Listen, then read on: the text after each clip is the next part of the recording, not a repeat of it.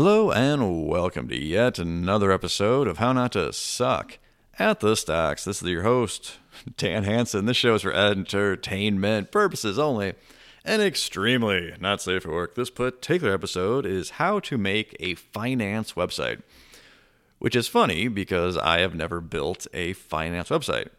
But over the years, people have asked me to take a look at their finance website and offer some critiques. So I figured, hey, why not do a podcast about it?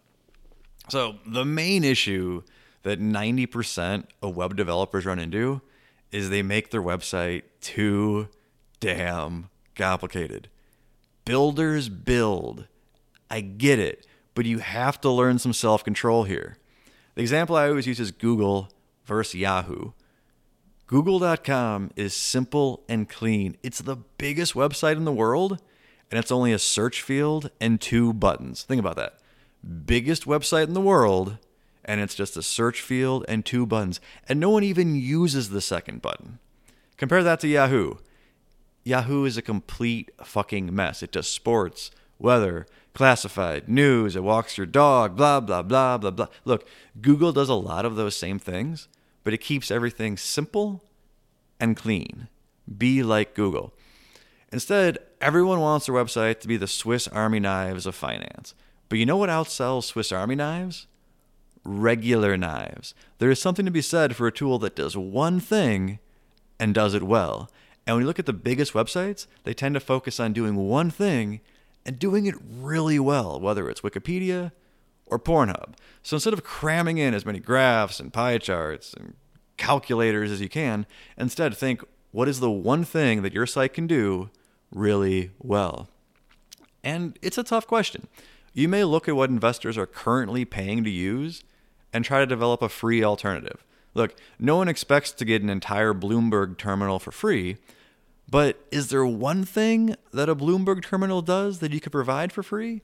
Or look at what investors are already getting for free. Uh, you know, they can get ratios from Google Finance or Morningstar. They can get a perfectly usable screener from FinViz. So there's no reason for you to build a screener unless you can blow FinViz out of the water because there's no pain there. Everyone is satisfied with FinViz or uh, discounted cash flow calculators. The internet is lousy with them. How would yours differentiate itself? So the key takeaway here is identify your niche. What is something that you can do better than everyone else? Then do it. And the the next mistake everyone does is they require a login. Oh my god, just don't do this. You want as many people using your website as possible. So the last thing you want to do is start putting up an arbitrary gate around your website. We need to build a wall around our website. You know who's taking our websites? China.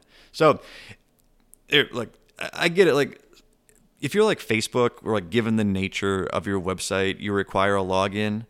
Fine, or um, like maybe your website needs a login to save data. Um, but it shouldn't require a login just to browse and look around and see what's up. Like think of Amazon, for example. Yes, you need a login to buy from them, but you don't need a login just to see what's there. Hopefully this makes sense. Don't put a fucking lock on the front door of your business. Like unless you're like the fucking mob or something, that doesn't make any goddamn sense. Okay. So speaking of business, what about business model?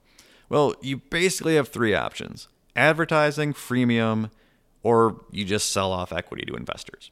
Whichever one works best for your business is kind of fluid, uh, but they all need the same thing to work eyeballs. No one is visiting your. If no one is visiting your website, then the rest of your business model does not matter. So I recommend Steve Blank's Startup Owner's Manual, uh, the step by step guide for building a great company.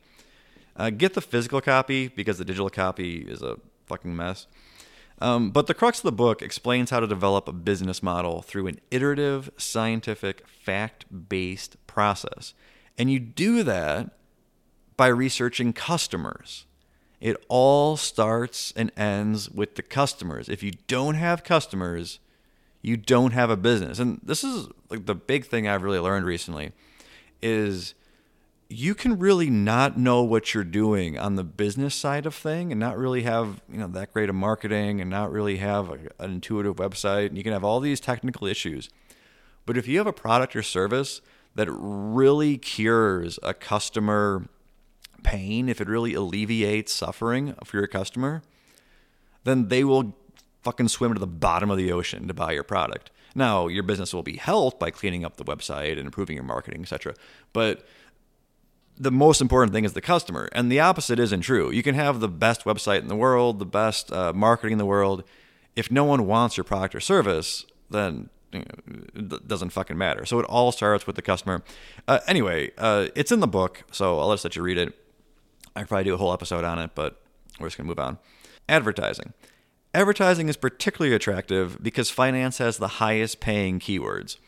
Uh, freemium, offering an amazing service for free while trying to monetize your power users with premium content.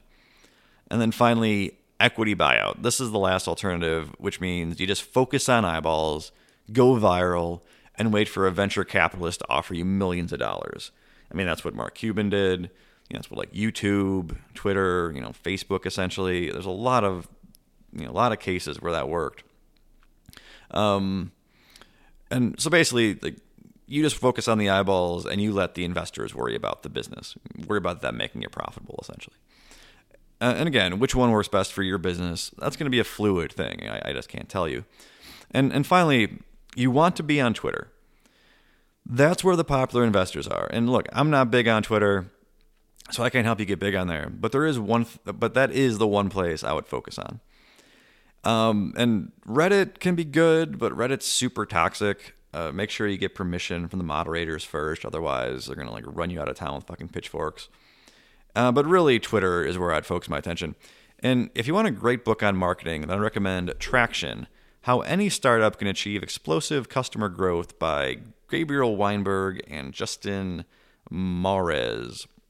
But remember, you need to have a customer validated website before marketing even matters. There's no, there's no sense in just showing off a piece of shit, right?